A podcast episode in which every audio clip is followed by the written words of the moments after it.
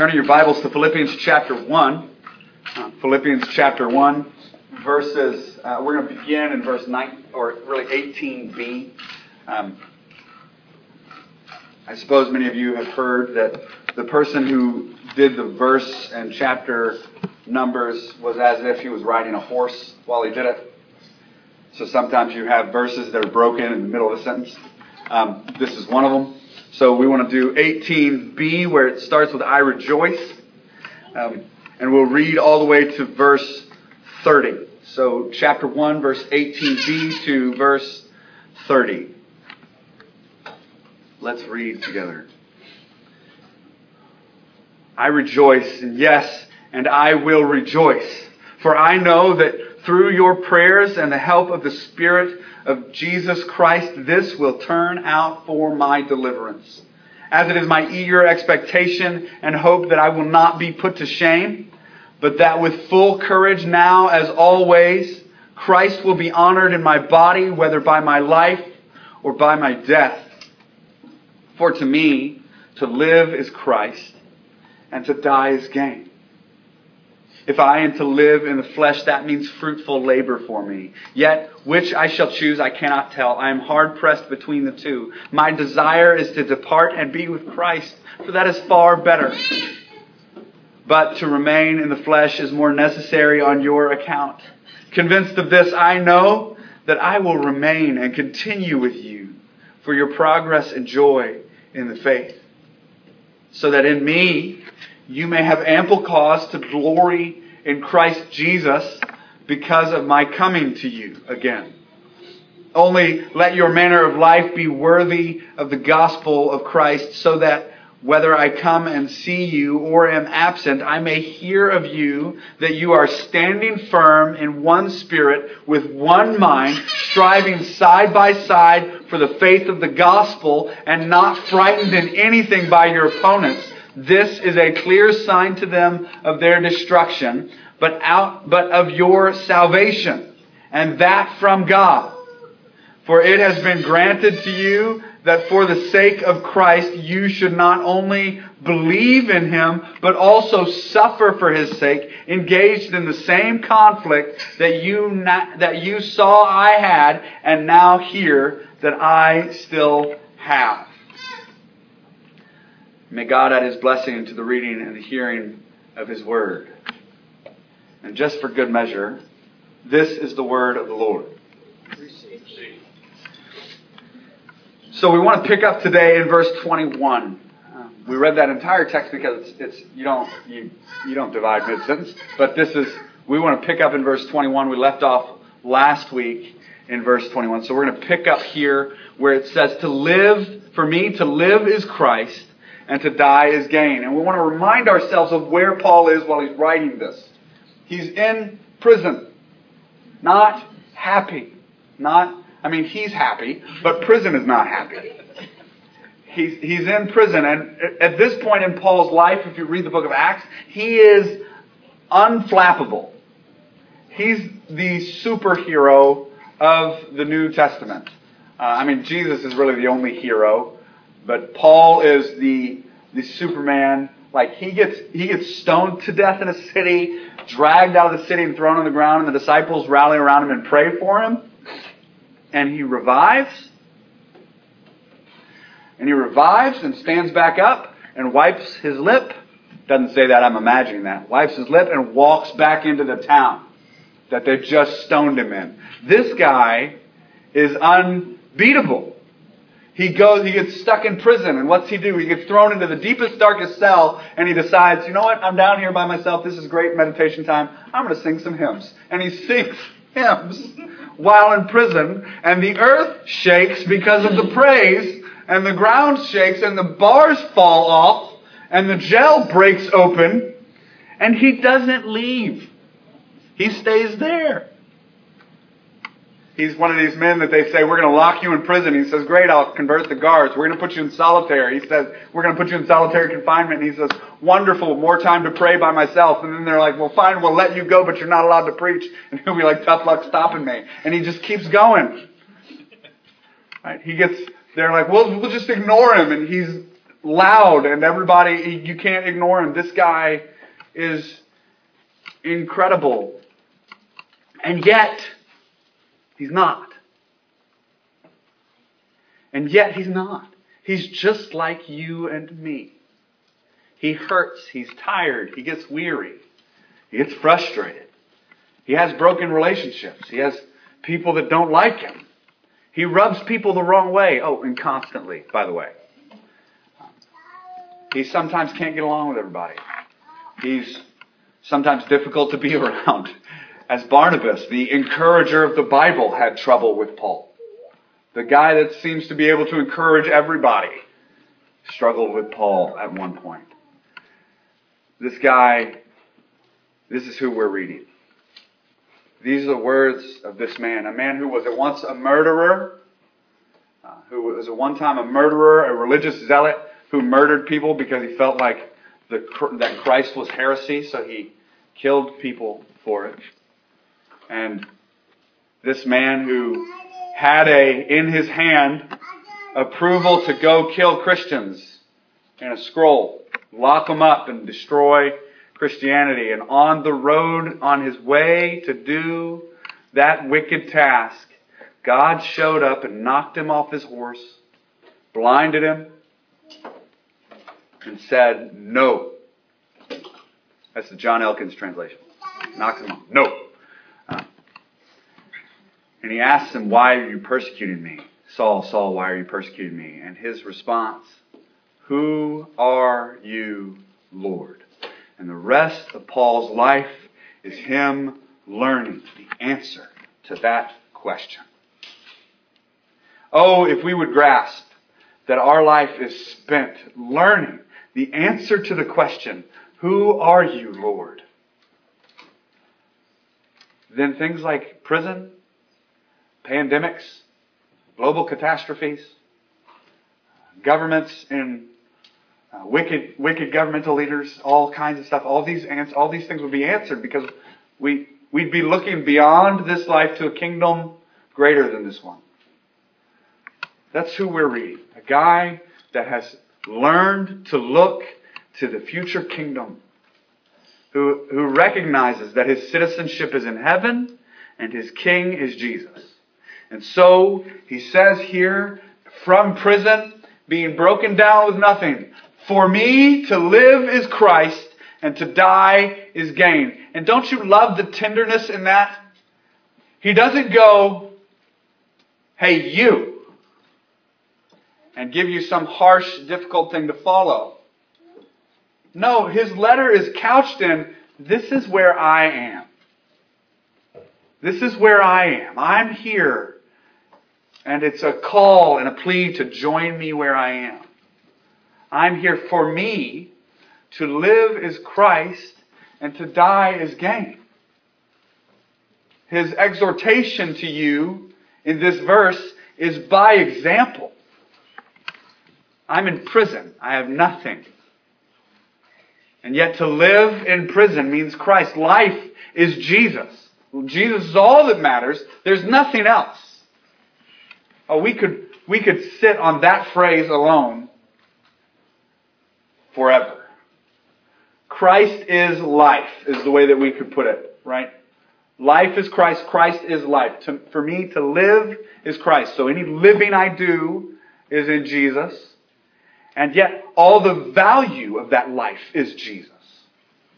Life is Christ. There is no life apart from Christ. So, the question we need to ask ourselves as we approach the rest of this passage is real simple. Does, is that you? Is that me? Do, apply it to yourself. Is it, is it me? Is this descriptive of me? For me, to live is Christ, to die is gain. Is that true? It should be. It, it needs to be. Because apart from Christ, there is no life. And Christ is the only life that matters. So for me, to live is Christ, and to die is gain. And he's going to talk about why that is, and why it is to live being Christ, why that is as well. So we continue here. It says in verse 22 If I am to live in the flesh, that means fruitful labor for me, yet which I shall choose, I cannot tell. I'm hard pressed between the two. My desire is to depart and be with Christ, for that is far better. So he says here, uh, for me, if, if I'm here on this earth, if I'm to live here in the skin, in my skin, flesh and bones, if I'm living here, then that means fruitful labor for me. So here, here what this is. What is the labor that Paul is talking about? Paul's specific labor is preaching, evangelizing, mission work, planting churches. That's Paul's specific labor. Paul, Paul's specific labor. Um, I would also argue that preaching, evangelizing, and mission work are, are everybody's specific labor. But this passage, Paul, for him, this preaching, evangelizing, uh, witnessing, ministry, mission, that's his labor. So he says, what is fruitful labor? So first, what is labor? The labor here is preaching, showing the love of Christ, and like we said, learning who the Lord is. The labor here is learning who the Lord is. Who are you, Lord? His, the rest of his life is spent in that labor. Learning who the Lord is and becoming conformed more like Him, that I would be more like who I was created to be, because you were created, what? In the image of God. And that image was marred by sin. Sin destroyed that image in you, and you were born into a sinful world. Sin corrupted that image of God, and you have no way to get back to that image except that Jesus Christ transform your heart and conform you to who He is. He is the only way back to who you are supposed to be. So He, uh, this is labor for Paul. So that's the labor. It's fruitful, and it's fruitful labor. Fruitful being that which lasts, that which has value, that which it brings sustenance. So the labor brings some sort of fulfillment, and that's what fruitful implies here. So uh, for me, uh, if I'm here in the body, that means fruitful labor. That that's some dedication. And think about that. That is some massive dedication. If, if I'm to stay alive, if I am to be alive, then that means fruitful labor. Two things are going on here. One, if I'm to stay alive, that means fruitful labor. So he's got this incredible dedication to the mission of God. Second, he recognizes that God has a purpose for him living here. That he has some labor for him to do. Francis Schaeffer once said, God has put me on this earth to do great many things. And he said, I am so far behind, I will never die. This is the idea, though. God has put you on the earth to do a great many things. You have a job to do. While you are alive, you have a job to do. Christians don't get to retire. You don't get to take summer vacation from Christianity. You don't get to retire from Christ. You don't get vacation from Jesus. Because indeed, Sabbath rest and vacation and life and all of that is found in Christ. These life is in Him. Refreshment is in Him. Why would you want to take a break? There's no reason to. So here in the body, while I'm in the skin, may my life be poured out on the altar of service for the Lord. That should be all of our prayers. May Lord use me. Use me up. Waste me on this world. Like pour me out that I would, I would fulfill the mission of God, that I would sing praises to the Lord with my life, that He would, He would look down and see and go, yeah, that one, that one brings me glory and honor. Oh, that we could be that way. So fruitful labor for me, that which lasts. He hasn't run in vain. Listen, you have work to do here that matters in eternity. Grasp that for just a second. You, Think about that. What you do here matters there. What is it Jesus tells us? Don't, do not store up treasures on earth where moth and rust destroy, but store up for yourself treasures in heaven where neither moth nor rust can destroy. Right, like this. When I get to the Lord, when I when I get to heaven, when when He uh, brings heaven down and and we are in His presence eternally, when we are there present with Him, I, I don't want to bring tink, a little crown, just one tink. I want to back up truckloads. I want, I want to be bringing everything I had in life to Him and dumping it at His feet and going, I know it's not enough. It will never be enough. I know it's not enough to praise you and bring you glory, but Lord, this is all I got. I, and I did the best. I did all I could, and I want to hear Him grab me and hold me and say, Well done, my good and faithful servant. And I want Him, I want Him to be pleased. And did you know the Bible says you can please Him now? You can do that now. So I, I, I have to believe that laying down our life here brings joy and glory to the Father in eternity. And I so want that. I so want that. So Paul, with that in mind, is torn between these two things. And he says, I'm hard. He says, yet which I shall choose, I cannot tell. I, I do love that phrase. We tend to think that that means that Paul has the choice. Which I shall choose, I shall not tell. But the word there really ought to, probably ought to be prefer, not choose. Which I prefer, I cannot tell. Um, whether it means, you understand, he's divided, staying on earth or going to heaven. He doesn't really have a choice. That's not his to choose. God decides that. And he knows. He knows that. He knows God decides that. Um, so what he's saying here is, which one I prefer, I can't tell. So, so get this. I want you to hear the heart of every pastor I've ever met. Everyone, even the lousy ones. I say that with all genuine respect. Don't get mad. Um, every every pastor I've ever met, their heart is for the people they serve. Like Paul, they long to be in heaven. They long for it and they, they desire for it, but they so love the people of God that they serve that they can't fathom leaving them. They can't fathom being in heaven.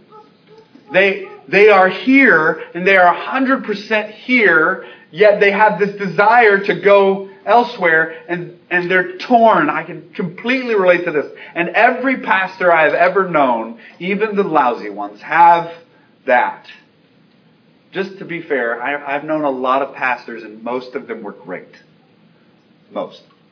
Now, this is the heart of every pastor I've ever met. Most Christians that I know who are involved in community churches, ch- churches that are built around relationships, they feel the same way. It's like, ah, I really want to be in heaven, but I really want to take everybody with me. I want all of you going too. And they're hard pressed between the two. In verse 23, he says, I'm hard pressed between the two. My desire is to, and I'm going to read this in with a little bit of Greek translation here. I, my desire is to break camp, raise up anchor, or find solution and be with Christ. For it is far better. So here he's got these two things he's torn from being with Christ or being with us, being here on the earth. And he says, to break camp is far better. You understand, this is a military terminology. The idea of you are at war and you have a camp, and closing up camp means the battle is over. means the war is over. Picking up anchor means you have finished where you are and you are setting sail to the last horizon. The other way to translate this would be find solution or resolution. That this would be over and done with, and that all the problems in the world would be met. Everything would be solved. So this, this is a beautiful statement that Paul makes that, that we are in the midst of a battle. We are in the midst of the war and we pull up camp or lift up anchor when we are done here. The battle ends and we will go. So process that for a minute. There will come a day where the war will be over. Where your struggles and your strife and all this stuff we deal with is done. And you will fold up camp and be with Christ. Permanently. Not momentarily, permanently be in the presence of the Lord God Almighty, and you will be with Jesus, and you will stand in His presence. And while we are here on this earth, we wage war. We are in the camp of God, waging war against sin and the adversary and death. This is why we bow in prayer. And we don't wage war like the world does. We don't scream and yell and holler and shake our fists at people. No, we wage war with the weapons of love and prayer and perseverance in the faith and standing for what's right, even if it costs us. We wage, we wage war through radical humility. Somebody comes and yells and shouts you down, and, and we nod to them and we tell them about the love of Jesus. We don't shout and fight back. You know, one of the most frustrating things that the uh, government authorities ever dealt with in church history is Christians who understood this. My favorite example is John Huss, a preacher who taught the doctrines of grace before Luther and Calvin ever came on the scene. I think it's a hundred, hundred years before Luther. He preached, if you line up Luther's sermons with John Huss's sermons, they're almost identical. In fact, I think Luther stole from him. Um, just kidding. He didn't steal. Relax. And there's there's two sermons lined up next to each other, you can see John Huss talking about the grace of Jesus Christ and how you are saved by grace alone, through faith alone, in Christ alone. Scripture alone is the authority to the glory of God alone. You see him preaching these things. And the Pope at the time, who at the time was uh, ruling secular and religious life, demands he stop because it is contrary to the Catholic doctrine of the time, and he demands he stops, and Huss says, I, I can't stop, but I'll gladly come before you and, you know, tell you about it. Pope calls him, and, and he comes willingly, and this gracious, tender, calm man comes before the Pope and outlines the doctrines of grace, and they call him a heretic, and they yell at him, and they scream at him, and tell him to defend himself. And he says that the Word of God defends itself. I don't have to do any of that. And then they burn him. And they kill him. And in his death, he proclaims the glory of Jesus Christ, saying that there is no way for you to burn out the Word of God once it has been in the heart of man. When God has moved in the heart of a man, you can't stamp out the Word. Those are the most frustrating people to wicked governments. The ones that you throw in prison and they go, I'll convert your guards. The ones that you lock in solitary confinement and they sing hymns and pray. The ones that you say, fine, we're just going to put you over here in a corner and they go, all right, I'm going to, I'm going to yell and scream so everybody hears the gospel from my little corner. But I'll stay where you put me. I'm just going to preach the gospel where I am. And they changed the world. Give me one godly man. One man who would submit to love and worship of God and Jesus Christ, who would be conformed to his image. Give me one man like that over a thousand scholars who won't lift a finger to preach the gospel. Doesn't matter how great the scholar, how brilliant the mind. Without the gospel, it's pointless. Paul says, if we remain here, we remain in the thick of the battle. We have a part to play in the war. And You have a role. Life is a battleground, not a playground. So he continues here in verse uh, 24. Here he says, But to remain in the flesh is more necessary on your account. To remain in the flesh is more necessary on your account. Convinced of this, I know that I will remain and continue with you all for your progress and joy in the faith. If you read Greek, that's a beautiful sentence. It's even got some rhythm and rhyme to it. Uh, the word remain and continue are rhyming words that are from the same root. It's beautiful. I'm not going to try to say it, in case you were hoping. I'm not going to try to say it. I'm bad enough with English rhyming. Um, so the idea here is this to remain in the flesh is more necessary on your account. So let's stop there and think about that for just a moment. God deems you necessary. Just take it at surface level. To remain in the flesh is more necessary on your account. God deems you necessary for my work. That's what Paul says. God's deeming the Philippians necessary for his work. And likewise, it works the same way with us. Life in Christianity and labor in Christianity is best done in community. And it's best understood in community. I labor for your sake. And I, it's necessary. So God deems you necessary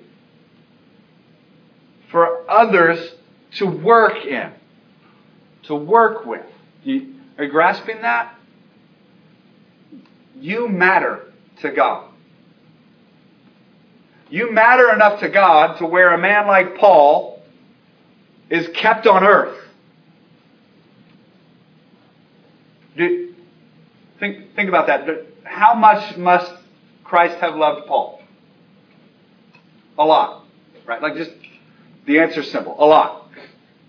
Christ must have loved Paul a great deal. So, so for Christ to leave Paul here on earth with the Holy Spirit's presence, but not physically in the presence of God,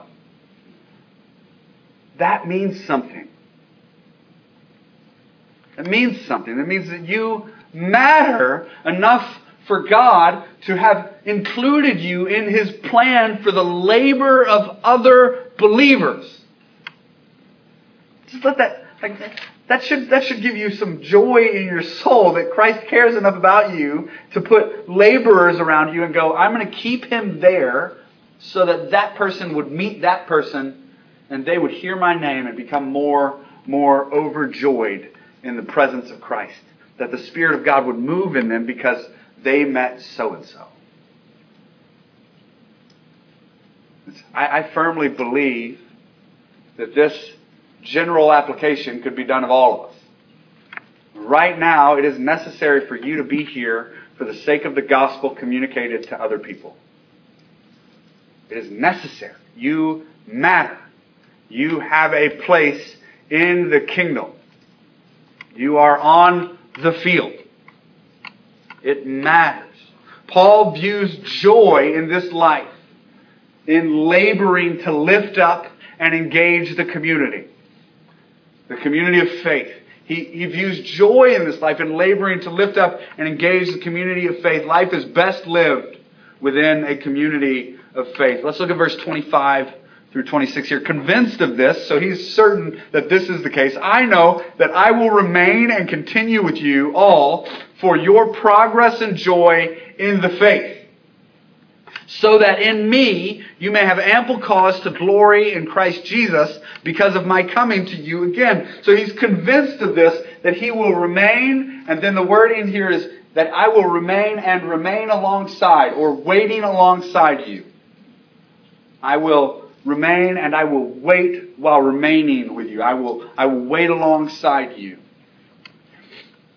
Remember the story that we covered last week where I told you that I went running with a friend of mine in high school, and I was not a big runner. I was a basketball player and soccer player, and I but I ran to stay and some some modicum of shape while I was out of season, and, and so I'm running with this guy who's a track star and a soccer player. And if you've ever known a track and soccer player, they're ridiculous. They run forever, and he and they run fast. And so we were running together about five mile run, and we're running Um, and as we're running, he's you know coaching me on breathing because basketball you just kind of like you just you hope that you catch your breath, but it's all sprints, right? So it didn't it wasn't you just sprint up and down the court. So you I'm running with him. He's like, you really need to breathe through your nose and out through your mouth and all these, and get into a rhythm of running and, and breathing, and your breathing should match the bounce of your run. Taught me so much, and we're running together.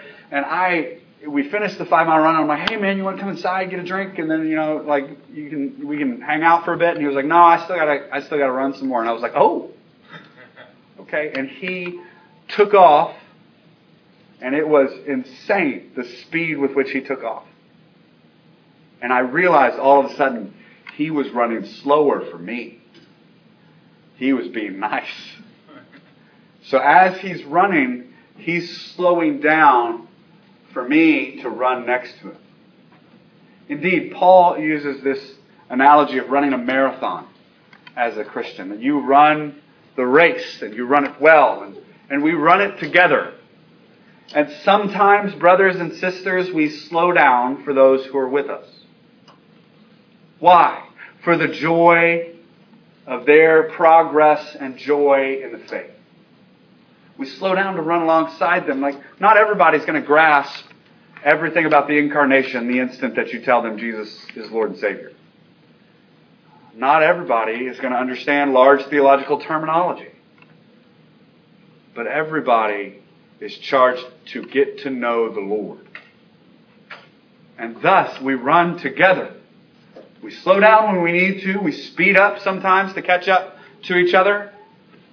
I had that experience recently. Somebody, somebody threw out a theological term, one of these really long ones that I haven't heard since grad school, since early in grad school, because nobody uses it. And they threw out this big theological term, and I went, what, what does that mean?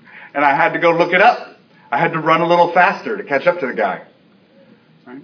I know some very godly older men who will sit down with me and, and talk with me and sometimes I have to be honest, it's difficult for me to keep up with their godliness. Now, they may not be theologically savvy, they may not be uh, overwhelmingly uh, theological, but when we're talking about the things of the world and they respond with such overwhelming grace, I am floored by their godliness. And they may not even understand simple doctrines, but they know Christ. And when those doctrines are shown to them in Scripture, they go, Yeah, I knew that was in there. Yeah, I mean, of course. Those men are men to be admired because grace has pervaded their soul and changed them to the point where they respond to everything in godliness and holiness. And those are the men that I frequently have to speed up to catch up to. And these, sometimes we slow down in the race and sometimes we speed up, but we always run together. This is what Paul says. Convinced of this, I will remain and remain alongside you. We run together. We may have to slow down sometimes, we may have to speed up, but we always are together. And why? For your progress and joy in the faith. For your progress and joy in the faith. The, the goal of our labor as fellow Christians is for the progress and joy of others in the faith. It is a external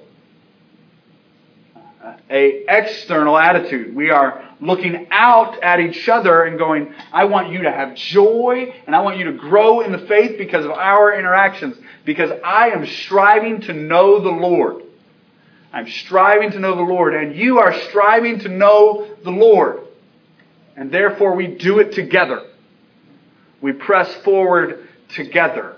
That's why we speak so freely about who God is and what He has done in our hearts and lives. It's why we speak this way, because He has done a work, and we are convinced that our we are here for the progress and joy in the faith of others. One of the goals of our labor is the increase of the saints.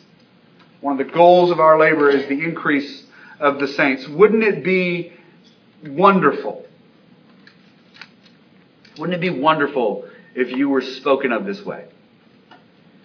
If somebody, if anybody said, you know, that guy gives me so much joy. And I feel like every time around him, I'm around him, I, I learn something about Jesus. I feel like every time I'm around that guy, I grow. That's, that's what I want to, like, that's how I want to be described. Selfishly, that's how I want to be described. I want people to look at me and go, you know, when I'm around him, I find joy and I find faith. And I grow in both when I'm around that guy. That's how I want to be. That's how I want all of you to be too. Anybody who attends Sovereign Grace Fellowship, that's how I want us to be. I want people to look at our congregation and go, you know, they're weird and they're bizarre and they don't really fit anywhere, but when we're around them, we see Jesus. And nothing else seems to matter. That's how I want it to be. So here's a little a little homework for you. If uh, wouldn't it be great if you identified somebody this week that you could contact? Um, somebody maybe even in this room or, or somebody you see is missing and figure out a way to bring them joy in faith. Figure out some way to do it. I'm not going to give you any ideas. I'm just throwing that out there. Maybe you could identify somebody and figure out a way to bring them joy in faith and just get a little taste of what Paul is talking about here. When he says, Convinced of this, I know that I will remain and continue alongside you for your progress and joy in the faith.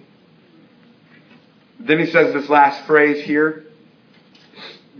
Says this last phrase here where he says, So that in me you may have ample cause to glory in Christ Jesus because of my coming to you again. Now, translating that, that verse is a little difficult because it's hard to see if Paul is saying you will have ample cause to joy because of Paul, or if he's saying that Paul will have ample cause to joy because of their presence with him. I think Paul did that on purpose. I think it's, it's written that way on purpose so that you would understand that the joy of the community of faith, those who have trusted in Christ Jesus, who died for sins and rose again that we would have life, those who are connected through that medium, that truth, would, would see joy is found in presence with each other. That joy is found around each other and connected to each other. We're not, um, we are, we, we have all in the last month felt the distance that we've been forced to engage in. And even now, as we spread out around the room, feels awkward. And yet, we know this truth that when we see our fellow believers, there is joy. It doesn't matter where they're from or who they are when they're fellow believers. Now, I grew up in the Northeast. I went, I went to high school in the Northeast. And there are not a lot of strong believers in the Northeast. It is not like Texas, where you knock on every door and people can tell you what church they went to and where they go and who baptized them and what youth camp they were in and all these things. That doesn't exist up there. In fact, um, the majority of churches in that area are struggling to survive. And genuine Christianity is hard to find sometimes. We rejoice in those that are there.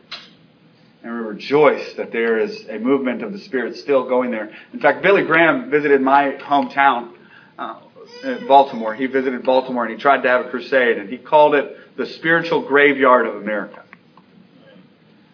Ten years later, his son Franklin Graham repeated the same phrase. So when I see a believer, it doesn't matter if I agree with every little tenant.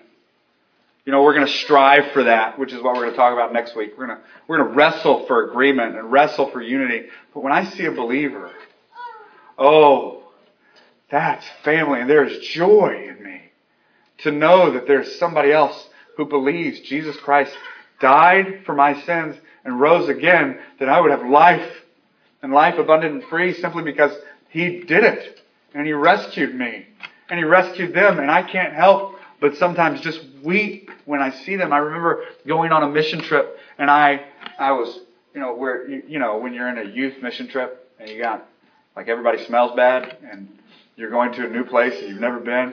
And I remember getting out of the van or the bus or whatever it was, and I looked up and I saw the believers, and I just started to weep because it hit me. We are connected in Christ, and that supersedes any earthly connection that we could ever have. And the joy that began to overflow in me just came out in tears and hugs, and it was ugly hugs, you know, like snot ridden tears, and just gross.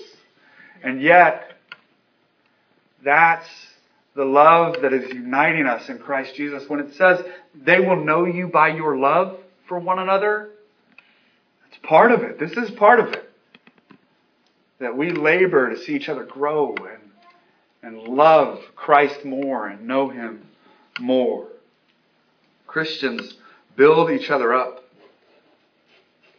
Christ indeed says that they will know us by our love. And so Paul says here that in me you may have ample cause to glory in Christ. And now the phrase glory in Christ, we can we can often sometimes spiritualize that and say that means some some weird spiritual thing, but the, the reality is glory in Christ means to recognize the reality of Jesus. Glory is a accurate representation of reality. So the example, for, for example, the glory of a frog is that it's slimy, wet, hops, and croaks. That's the glory of a frog. You know it's a frog because it does those things. The glory of man is that he's sinful. You know he's man because he's sinful. The glory of God, what is it? Righteousness, holiness, wrath, justice, goodness, mercy. All is him. So when it says that you would glory in Christ, what he's saying is that you would know the Lord. You would know the Lord. Who are you, Lord? The rest of his life he spends answering that question. Who are you, Lord? The rest of our life we spend answering that question. That we would know the Lord. And we would know the Lord together. And then that would be glory. That would be the glory of Christ.